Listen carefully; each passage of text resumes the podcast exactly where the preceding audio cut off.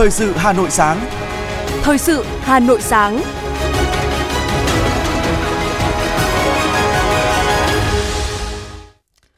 Kính chào quý vị và các bạn. Bây giờ là chương trình thời sự của Đài Phát thanh Truyền hình Hà Nội. Chương trình sáng nay thứ hai ngày 14 tháng 8 năm 2023 có những nội dung chính sau đây.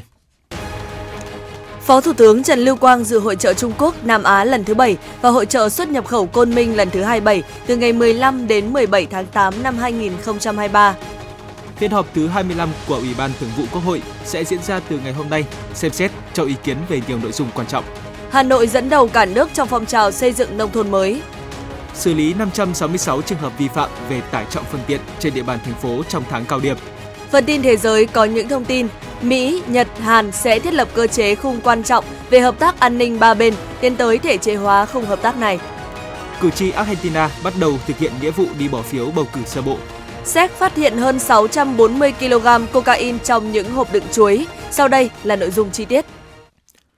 Thưa quý vị, nhận lời mời của chính phủ nước Cộng hòa Nhân dân Trung Hoa và chính quyền tỉnh Vân Nam, Phó Thủ tướng Chính phủ Trần Lưu Quang sẽ thăm tỉnh Vân Nam, Trung Quốc, dự lễ khai mạc Hội trợ Trung Quốc Nam Á lần thứ 7 và Hội trợ xuất nhập khẩu Côn Minh lần thứ 27 từ ngày 15 đến ngày 17 tháng 8 năm 2023.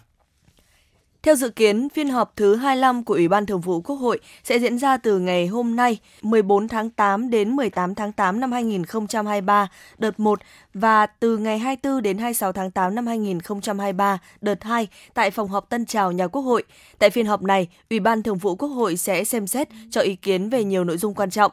Về công tác xây dựng pháp luật, Ủy ban Thường vụ Quốc hội cho ý kiến về các dự án luật, dự án luật sửa đổi bổ sung một số điều của luật đấu giá tài sản, dự án luật bảo hiểm xã hội sửa đổi, dự án luật công nghiệp quốc phòng an ninh và động viên công nghiệp, cho ý kiến về việc giải trình tiếp thu, chỉnh lý các dự án luật, dự án luật tài nguyên nước sửa đổi, dự án luật căn cước công dân sửa đổi, dự án luật quản lý, bảo vệ công trình quốc phòng và khu quân sự, dự án luật lực lượng tham gia bảo vệ an ninh, trật tự ở cơ sở, dự án luật viễn thông sửa đổi, dự án luật kinh doanh bất động sản sửa đổi, dự án luật đất đai sửa đổi, dự án luật nhà ở sửa đổi. Về hoạt động giám sát, Ủy ban Thường vụ Quốc hội sẽ tiến hành giám sát chuyên đề việc thực hiện nghị quyết số 88/2014 QH13 và nghị quyết số 51/2017 QH14 của Quốc hội về đổi mới chương trình sách giáo khoa giáo dục phổ thông Bên cạnh đó, Ủy ban Thường vụ Quốc hội sẽ nghe báo cáo kết quả giám sát bước đầu chuyên đề giám sát của Quốc hội về việc triển khai thực hiện các nghị quyết của Quốc hội về chương trình mục tiêu quốc gia về xây dựng nông thôn mới giai đoạn 2021 2025, giảm nghèo bền vững giai đoạn 2021-2025, phát triển kinh tế xã hội vùng đồng bào dân tộc thiểu số và miền núi giai đoạn 2021-2030 cho ý kiến về dự thảo kế hoạch giám sát và đề cương báo cáo của đoàn giám sát của Ủy ban Thường vụ Quốc hội về việc thực hiện chính sách pháp luật về đổi mới hệ thống tổ chức và quản lý nâng cao chất lượng, hiệu quả hoạt động của các đơn vị sự nghiệp công lập giai đoạn 2018-2023. Ủy ban Thường vụ Quốc hội cũng sẽ cho ý kiến về dự thảo kế hoạch giám sát và đề cương báo cáo của đoàn giám sát của Quốc hội về chính sách tài khóa, tiền tệ, hỗ trợ chương trình phục hồi, phát triển kinh tế xã hội và các nghị quyết của Quốc hội về một số dự án giao thông quan trọng quốc gia đến hết năm 2023. Cho ý kiến về dự thảo kế hoạch giám sát và đề cương báo cáo của đoàn giám sát của Quốc hội về việc thực hiện chính sách, pháp luật về quản lý thị trường bất động sản và phát triển nhà ở xã hội từ năm 2015 đến hết năm 2023. Cũng tại phiên họp, Ủy ban Thường vụ Quốc hội xem xét thông qua dự thảo nghị quyết sửa đổi, bổ sung một số điều quy định cụ thể chức vụ, chức danh của sĩ quan công an nhân dân có cấp bậc hàng cao nhất là trung tướng, thiếu tướng chưa được quy định trong luật công an nhân dân. Xem xét phê chuẩn đề nghị của Thủ tướng Chính phủ về việc bổ nhiệm đại sứ đặc mệnh toàn quyền nước Cộng hòa xã hội chủ nghĩa Việt Nam giai đoạn 2023-2026. Cho ý kiến, xem xét thông qua dự thảo nghị quyết của Ủy ban Thường vụ Quốc hội quy định việc các cơ quan thanh tra được trích một phần từ các khoản thu hồi phát hiện qua thanh tra sau khi nộp vào ngân sách nhà nước. Đáng chú ý, Ủy ban Thường vụ Quốc hội sẽ tổ chức hoạt động chất vấn và trả lời chất vấn đối với Bộ trưởng Bộ Tư pháp, Bộ Nông nghiệp và Phát triển Nông thôn. Mời quý vị thính giả đón nghe, chúng tôi sẽ tiếp tục cập nhật những thông tin về phiên họp này trong các chương trình thời sự sau.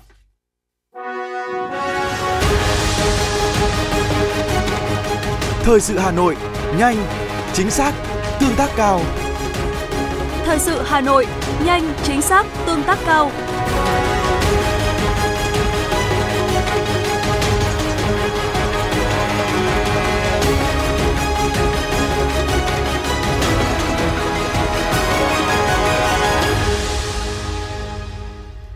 Chuyển sang những thông tin của thành phố. Thưa quý vị, sau 15 năm mở rộng địa giới hành chính, với chính sách thông thoáng và sự quan tâm của Thành ủy Hà Nội nhằm phát triển đồng đều khu vực nông thôn tiệm cận với khu vực thành thị, đặc biệt là chương trình 02 và nay là chương trình 04 về phát triển nông nghiệp, nông thôn, xây dựng nông thôn mới, bức tranh ngoại thành Hà Nội đã có sự thay đổi cơ bản, toàn diện hạ tầng nông thôn được đầu tư đồng bộ, tạo thuận lợi cho nhân dân đi lại, phát triển kinh tế xã hội của địa phương. Hiện nay Hà Nội có 15 trên 18 huyện thị xã đạt chuẩn nông thôn mới, có 4 huyện Đan Phượng, Gia Lâm, Đông Anh, Thanh Trì đang hoàn thiện hồ sơ báo cáo Ủy ban nhân dân thành phố đề nghị Thủ tướng Chính phủ công nhận huyện đạt chuẩn nông thôn mới nâng cao năm 2023. Bên cạnh đó, toàn thành phố cũng có 111 xã nông thôn mới nâng cao, 20 xã nông thôn mới kiểu mẫu. Tốc độ gia tăng giá trị tăng thêm khu vực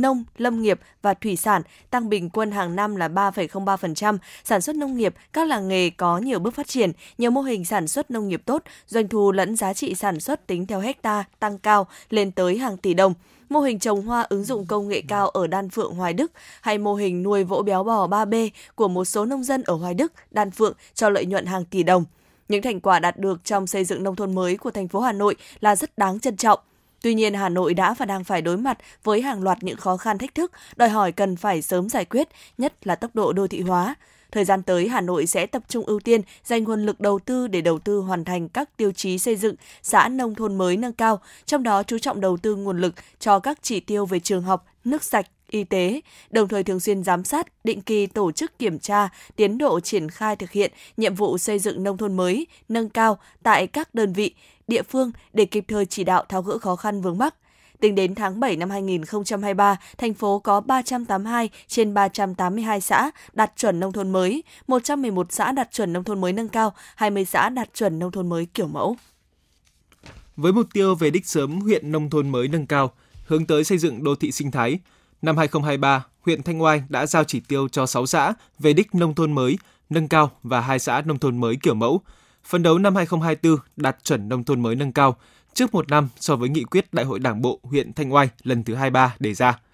Hiện tại, huyện Thanh Oai đang thi công nhiều tuyến đường trọng điểm và khởi công dự án cụm công nghiệp Thanh Thùy giai đoạn 2, cụm công nghiệp làng nghề Phương Trung và cụm công nghiệp Hồng Dương. Dự kiến khi hoàn thành, ba cụm công nghiệp sẽ thu hút hơn 120 đến 170 doanh nghiệp và tạo việc làm cho 3.000 đến 4.000 lao động. Toàn huyện Phúc Thọ hiện có gần 1.800 cơ sở và hộ sản xuất tại các làng nghề. Để thúc đẩy phát triển làng nghề, huyện Phúc Thọ đã xây dựng đề án nhằm phát triển công nghiệp, tiểu thủ công nghiệp, thương mại, dịch vụ và làng nghề trên địa bàn huyện giai đoạn 2023-2025, định hướng đến năm 2030. Một trong những mục tiêu của đề án là phát triển thêm 3 đến 5 làng nghề mới được Ủy ban nhân dân thành phố Hà Nội công nhận huyện Phúc Thọ hướng đến duy trì và phát triển hoạt động, hoàn thiện các tiêu chí của các làng nghề hiện có. Các làng nghề được quy hoạch và quản lý đầu tư xây dựng theo quy hoạch, đảm bảo hạ tầng đồng bộ, hiện đại và yêu cầu về kiến trúc cảnh quan của làng nghề, từng bước nâng cao chất lượng, đa dạng mẫu mã, chủng loại sản phẩm, đẩy mạnh xây dựng thương hiệu cho sản phẩm làng nghề, đồng thời ưu tiên phát triển sản xuất các làng nghề ứng dụng công nghệ cao, thân thiện với môi trường, duy trì và phát triển các nghề tiểu thủ công nghiệp nhằm tạo động lực phát triển kinh tế xã hội trên địa bàn huyện. Thưa quý vị và các bạn, xu thế tăng trưởng xanh trở thành một lựa chọn tất yếu và là mục tiêu mà mọi quốc gia đang hướng tới. Ở nước ta, để thực hiện quá trình này, các chuyên gia cho rằng đã đến lúc các doanh nghiệp phải chuyển đổi tư duy từ kinh doanh truyền thống vị lợi nhuận sang kinh doanh bao trùm, bền vững hơn. Hiện nay, tăng trưởng xanh là xu hướng tiếp cận mới trong phát triển kinh tế của các quốc gia trên thế giới. Theo đánh giá, tăng trưởng xanh không chỉ mang lại lợi ích kinh tế mà còn hướng tới phục hồi và bảo tồn hệ sinh thái thiên nhiên. Đặc biệt, tăng trưởng xanh là một nội dung quan trọng của phát triển bền vững, đảm bảo phát triển kinh tế hiệu quả và bền vững, đồng thời góp phần quan trọng vào thực hiện chống biến đổi khí hậu. Ở Việt Nam, để thực hiện quá trình này, các chuyên gia cho rằng đã đến lúc các doanh nghiệp phải chuyển đổi tư duy từ kinh doanh truyền thống, vị lợi nhuận sang kinh doanh bền vững, từ đó đưa ra những giá trị phát triển cao hơn để đáp ứng được nhu cầu mới. Theo đó, các doanh nghiệp cần định vị lại giá trị của mình, không chỉ là vai trò tạo ra những giá trị gia tăng mà cần phải đáp ứng được nhu cầu phát triển xanh và bền vững, phát triển bao trùm. Ông Nguyễn Văn Toàn, Phó Chủ tịch Hiệp hội Doanh nghiệp Đầu tư nước ngoài cho rằng. Thì muốn tăng trưởng xanh phải giải quyết tăng trưởng xanh từ khâu sản xuất, khâu lưu thông và khâu tiêu dùng. Và đến cuối cùng là hậu tiêu dùng. thì chúng ta phải làm đồng bộ tất cả cái đó thì xã hội mới phát triển mới tăng trưởng xanh được. Nếu không chúng ta làm bất cứ một cái nào đó thì nó sẽ đứt gãy cái chuỗi đó. Cả cái chuỗi đó nó phải xuyên suốt. Thì lúc đấy nó mới có kinh tế tuần hoàn nó mới có cái chuyện là à, xử lý các cái vấn đề chung. Đồng quan điểm này ông Nguyễn Quang Vinh phó chủ tịch Liên đoàn Thương mại và Công nghiệp Việt Nam, chủ tịch Hội đồng doanh nghiệp vì sự phát triển bền vững Việt Nam cho rằng đã đến lúc các doanh nghiệp chuyển đổi tư duy doanh nghiệp sản xuất kinh doanh tạo ra những giá trị mới không chỉ về kinh tế mà còn tạo ra những giá trị nhân bản về mặt xã hội gắn với bảo vệ môi trường. Ông Nguyễn Quang Vinh cho biết. Chúng tôi đã đưa ra một cái bộ chỉ số doanh nghiệp bền vững. Thì đây là một cái bộ chỉ số đầu tiên ở Việt Nam để đo lường cái tính bền vững của doanh nghiệp. Doanh nghiệp có thể soi vào đó để có thấy là mức độ bền vững của mình trong lĩnh vực kinh tế, lĩnh vực về xã hội, lĩnh vực về môi trường như thế nào. Doanh nghiệp ở Việt Nam nói chung và kể tất cả những doanh nghiệp trên thế giới nếu các doanh nghiệp muốn phát triển một cách bền vững, muốn nâng cao cái năng lực cạnh tranh, nâng cao cái năng suất của mình cần phải uh, bắt gặp những cái xu thế đó. Việt Nam hướng đến chuyển dịch cơ cấu ngành năng lượng theo hướng ưu tiên tận dụng nguồn năng lượng tái tạo, năng lượng sạch để hướng đến việc giảm tối đa tình trạng khai thác và sử dụng nhiên liệu hóa thạch. Trong lĩnh vực nông nghiệp, Việt Nam hướng đến phát triển nông nghiệp theo hướng nông nghiệp sinh thái hữu cơ, áp dụng các quy trình sản xuất thân thiện môi trường và an toàn với sức khỏe con người, hướng đến nông nghiệp công nghệ cao. Chính sách tài chính cần hướng đến việc tìm kiếm và huy động các nguồn vốn đầu tư cho tăng trưởng xanh, góp phần vào quá trình tái cấu trúc nền kinh tế theo hướng bền vững. Thủ tướng Chính phủ Phạm Minh Chính đã nhấn mạnh về tài chính xanh như là một thành tố quan trọng để đảm bảo thành công cho ứng phó với biến đổi khí hậu. Ngoài nội dung xây dựng các mô hình tài chính mới, Việt Nam cũng mong đợi sẽ tìm kiếm được các công cụ tài chính mới và cách thức tài trợ mới cải tiến hơn nhằm đáp ứng được nhu cầu đối phó với các thách thức. Để thúc đẩy mục tiêu phát triển xanh thời gian tới, các bộ, ngành và đặc biệt là các địa phương cần phải xác định tăng trưởng xanh là một yêu cầu tự thân không thể thay thế. Trên cơ sở đó, cả hệ thống cần đưa tất cả những nội dung liên quan đến tăng trưởng xanh vào trong các chiến lược quy hoạch, kế hoạch cụ thể để tất cả hoạt động đều có sự chuyển đổi theo hướng xanh hóa. Đồng thời, cần xác định rõ hơn vai trò quan trọng từ phía các doanh nghiệp. Lực lượng này phải xác định và thực hiện mục tiêu chuyển đổi xanh là yêu cầu tất yếu. Thưa quý vị và các bạn, những năm gần đây, huyện Hoài Đức tập trung phát triển nông nghiệp theo hướng ứng dụng công nghệ cao, bền vững, an toàn thực phẩm. Đặc biệt, huyện đẩy mạnh phát triển vùng chuyên canh, tập trung trồng rau an toàn, hoa, cây cảnh, cây ăn quả theo quy hoạch nhằm nâng cao chất lượng và giá trị sản phẩm nông sản, ghi nhận tại xã An Thượng, huyện Hoài Đức.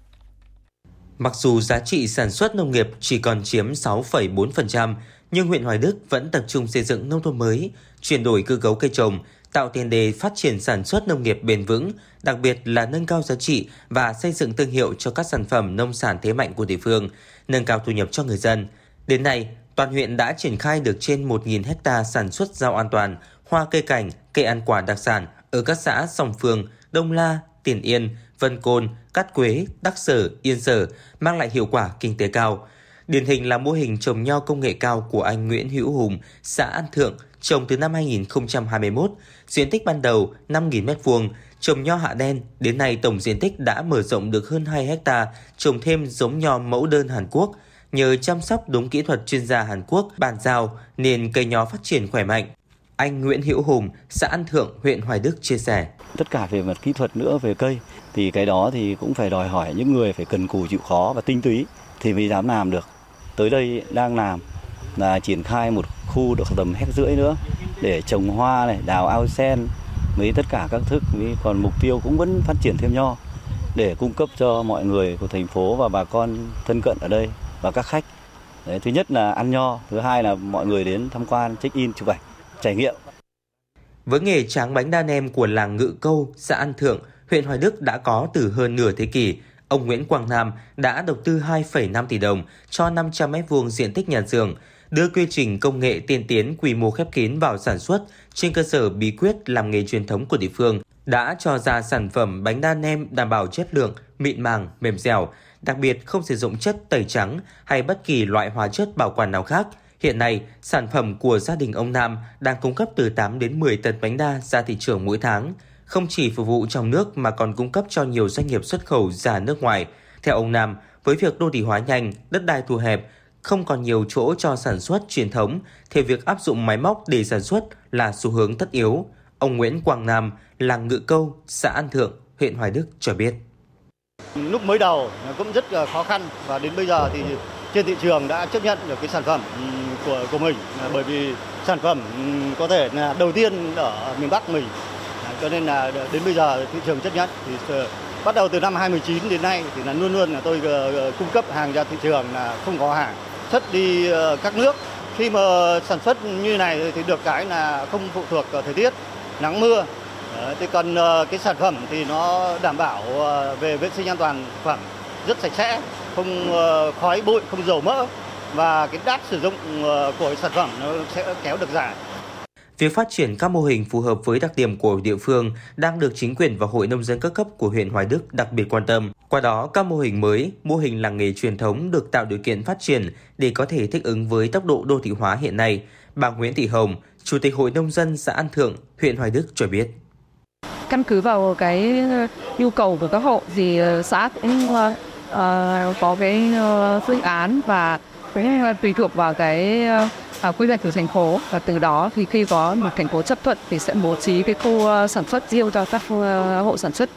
Để có thể phát triển nông nghiệp công nghệ cao, nông nghiệp đô thị sinh thái, sản xuất hoàng hóa có chất lượng, hiệu quả kinh tế cao nhưng vẫn thân thiện với môi trường, an toàn vệ sinh thực phẩm và tạo cảnh quan môi trường sẽ cần nhiều hơn nữa sự hỗ trợ từ huyện cũng như các cơ quan ban ngành, đặc biệt là nguồn vốn vay và cơ chế cho thuê đất sản xuất phù hợp với đặc thù của huyện Hoài Đức hiện nay. Đây cũng là những tâm tư, đề xuất của các hộ sản xuất trên địa bàn huyện nhằm bảo đảm phát triển hiệu quả và bền vững trong thời gian tới.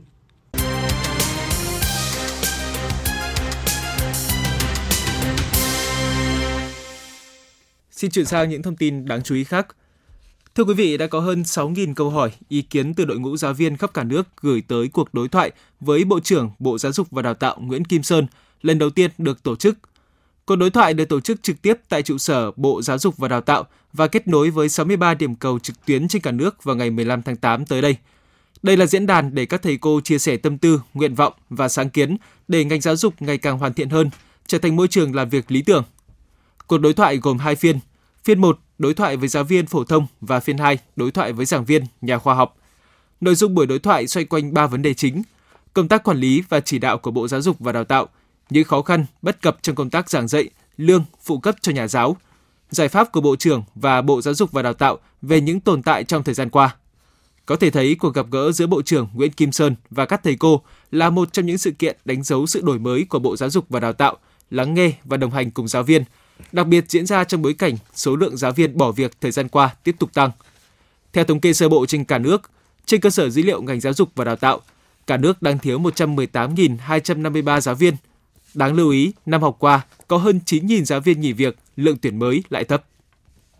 Sở Giáo dục và Đào tạo Hà Nội sẽ nghiên cứu và đề xuất cơ chế đặc thù đối với việc tuyển dụng giáo viên dạy các môn học mới theo chương trình giáo dục phổ thông 2018, xây dựng phương án tạo nguồn bổ sung giáo viên các cấp học. Một trong những nhiệm vụ trọng tâm của ngành giáo dục và đào tạo Hà Nội năm học 2023-2024 là triển khai hiệu quả chương trình giáo dục phổ thông 2018 đối với các khối lớp 1, 2, 3, 4, 6, 7, 8, 10 và 11, đồng thời tích cực chuẩn bị các điều kiện về cơ sở vật chất, nguồn nhân lực để tiếp tục triển khai tốt chương trình giáo dục phổ thông 2018 ở các khối lớp còn lại, lớp 5, 9 và 12 vào năm học 2024-2025. Đây cũng là ba khối lớp cuối cùng thực hiện chương trình mới. Sở Giáo dục và Đào tạo Hà Nội cũng sẽ nghiên cứu và đề xuất cơ chế đặc thù đối với việc tuyển dụng giáo viên dạy các môn học mới theo chương trình giáo dục phổ thông 2018, đồng thời xây dựng phương án tạo nguồn bổ sung giáo viên các cấp học, tăng cường đào tạo giáo viên mầm non, tiểu học và giáo viên dạy các môn học mới theo chương trình giáo dục phổ thông 2018.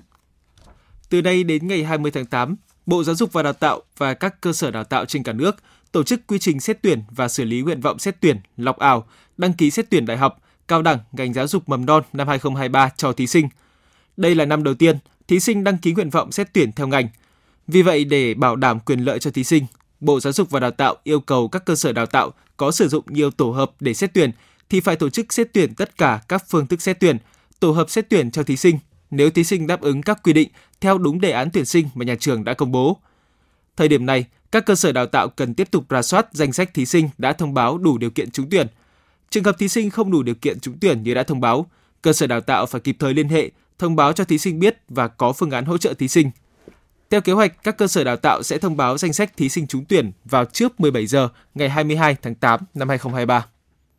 Hôm qua tại quảng trường Đông Kinh Nghĩa Thục quận Hoàn Kiếm Hà Nội, Quỹ hỗ trợ bệnh nhân ung thư Ngày Mai Tươi Sáng của Bộ Y tế phối hợp với AstraZeneca Việt Nam tổ chức lễ phát động chiến dịch nâng cao nhận thức cộng đồng về ung thư phổi mang tên Thương phổi với thông điệp tầm soát ngay, sớm chữa lành. Tại sự kiện này, khoảng 500 người dân từ 50 tuổi trở lên và thuộc nhóm đối tượng nguy cơ cao được khám, tư vấn bệnh hô hấp và chụp X-quang lồng ngực hoàn toàn miễn phí. Nếu có nghi ngờ, người dân sẽ được chuyển đến các bệnh viện chuyên khoa chụp CT lồng ngực miễn phí để tầm soát phát hiện sớm ung thư phổi. Nằm trong hoạt động của chiến dịch này, Quỹ hỗ trợ bệnh nhân ung thư Ngày Mai Tươi Sáng ra mắt trang thông tin điện tử thương phổi tại địa chỉ www.thương phổi.vn nhằm cung cấp những thông tin chính thống về chẩn đoán, điều trị bệnh ung thư phổi. Trước đó vào tháng 3 năm 2023, Quỹ cũng đã thành lập câu lạc bộ thương phổi dành riêng cho người bệnh ung thư phổi trên toàn quốc. Đến nay, nhóm Facebook và Zalo của câu lạc bộ đã thu hút được hàng trăm bệnh nhân và người dân tham gia. Tiếp tục là những thông tin về giao thông đô thị. Vừa qua, hãng hàng không Vietjet đã khai trương đường bay thẳng kết nối thành phố Hồ Chí Minh với Kochi, Ấn Độ. Vietjet cũng là hãng hàng không đầu tiên của Việt Nam khai thác đường bay thẳng đến Kochi. Đường bay mới mở ra cơ hội di chuyển dễ dàng giữa thương cảng cổ kính miền Tây Nam Ấn Độ với trung tâm kinh tế, văn hóa hàng đầu Việt Nam, đồng thời thúc đẩy phát triển quan hệ kinh tế, giao lưu văn hóa giữa hai thành phố, hai quốc gia. Đường bay mới khai trương sẽ phục vụ khách hàng 4 chuyến khứ hồi mỗi tuần vào thứ hai, thứ tư, thứ sáu và thứ bảy với chỉ 5 giờ bay mỗi chặng.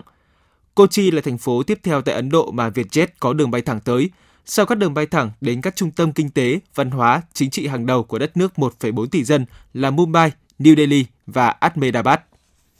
Ngày 13 tháng 8, Thanh tra Sở Giao thông Vận tải Hà Nội cho biết, trong tháng cao điểm kiểm soát tải trọng phương tiện giao thông đường bộ, từ ngày 1 tháng 7 đến hết 31 tháng 7, các lực lượng chức năng đã kiểm tra, lập biên bản xử lý 566 trường hợp xe ô tô vận chuyển hàng hóa vi phạm trật tự an toàn giao thông, phạt tiền tổng cộng hơn 3,57 tỷ đồng. Cũng trong tháng cao điểm, lực lượng chức năng đã tiến hành kiểm tra tại 40 đầu mối bốc xếp hàng hóa trên địa bàn thành phố, lập biên bản vi phạm hành chính đối với 64 trường hợp vi phạm, phạt tiền 183,4 triệu đồng. Tránh thanh tra Sở Giao thông Vận tải Hà Nội Trần Nhật Quang đánh giá, sau một tháng cao điểm triển khai thực hiện kế hoạch cùng với sự phối hợp chặt chẽ quyết liệt của chính quyền địa phương và các lực lượng chức năng liên quan, tình trạng các phương tiện vi phạm về tải trọng, vi phạm vệ sinh môi trường giao thông trên địa bàn thành phố đã được kiểm tra, giám sát và kịp thời xử lý. Bên cạnh đó, các tổ chức cá nhân và lái xe đã có ý thức trong việc chấp hành các quy định của pháp luật về giao thông đường bộ, vận tải hàng hóa bằng xe ô tô và vệ sinh môi trường,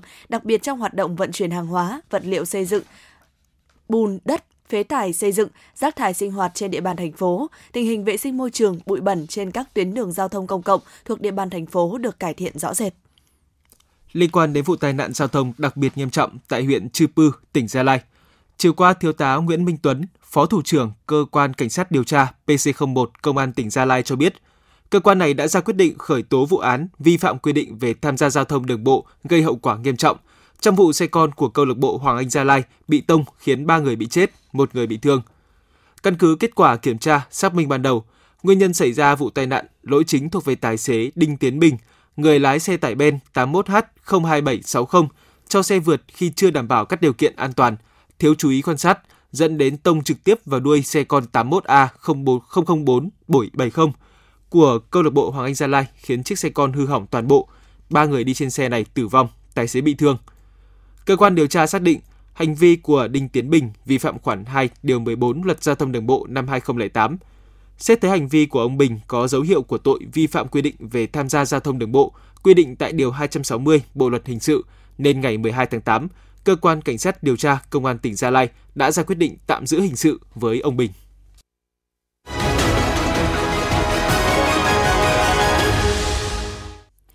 Quý vị đang nghe chương trình thời sự của Đài Phát thanh Truyền hình Hà Nội. Xin chuyển sang những thông tin quốc tế. Phó Cố vấn An ninh Quốc gia Hàn Quốc Kim Tae-hyo cho biết hội nghị thượng đỉnh ba bên sắp diễn ra giữa Tổng thống nước này, ông Yoon suk yeol người đồng cấp Mỹ Joe Biden và Thủ tướng Nhật Bản Fumio Kishida sẽ dẫn tới việc thiết lập một cơ chế khung quan trọng về hợp tác an ninh giữa ba nước. Theo kế hoạch, Tổng thống Yoon suk yeol sẽ rời Hàn Quốc vào ngày 17 tháng 8, bay đến trại David gần thủ đô Washington của Mỹ để tham dự hội nghị. Các bên cũng đang tiến hành thảo luận để tổ chức các cuộc gặp thượng đỉnh song phương giữa nhà lãnh đạo Hàn Quốc với các nhà lãnh đạo Mỹ và Nhật Bản. Trước đó, các nhà lãnh đạo của ba nước cũng đã gặp nhau tổng cộng 12 lần, nhưng đều là các sự kiện bên lề, các hội nghị quốc tế khác. Lần đầu tiên là tại Hội nghị Thượng đỉnh Hợp tác Kinh tế Châu Á-Thái Bình Dương năm 1994. Ngày 13 tháng 8, các cử tri Argentina đã đi bỏ phiếu bầu cử sơ bộ để lựa chọn các ứng cử viên chính thức có mặt tại cuộc tổng tuyển cử vào tháng 10 tới. Việc đi bỏ phiếu bầu cử sơ bộ là nghĩa vụ của tất cả các công dân trưởng thành tại Argentina. Mỗi người được trao một lá phiếu. Theo cơ quan bầu cử quốc gia Argentina, hơn 35,3 triệu cử tri đủ điều kiện đi bỏ phiếu. Kết quả dự kiến được công bố vào lúc 21 giờ 7 giờ sáng nay, ngày 14 tháng 8 theo giờ Việt Nam. Hôm qua, ở thành phố Grasse thuộc vùng Riviera của Pháp đã xảy ra hỏa hoạn tại một khu căn hộ làm 3 người thiệt mạng và 17 người khác bị thương. Theo lực lượng cứu hỏa, đám cháy hiện đã được dập tắt, hiện chưa rõ nguyên nhân gây hỏa hoạn. Số người thiệt mạng trong vụ lở đất xảy ra vào chiều tối ngày 11 tháng 8 vừa qua ở tỉnh Thiểm Tây, Tây Bắc Trung Quốc đã tăng lên 4 người.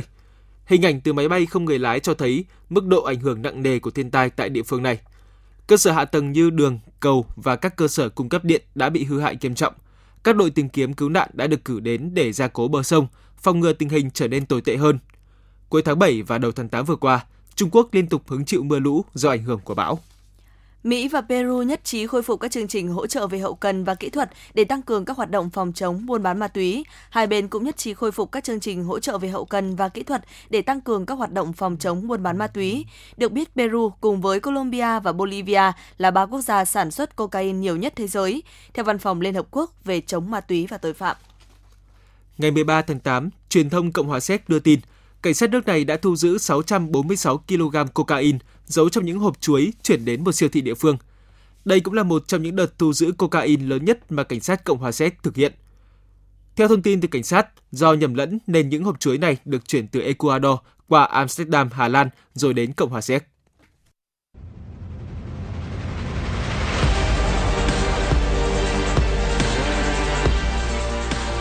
Bản tin thể thao Bản tin thể thao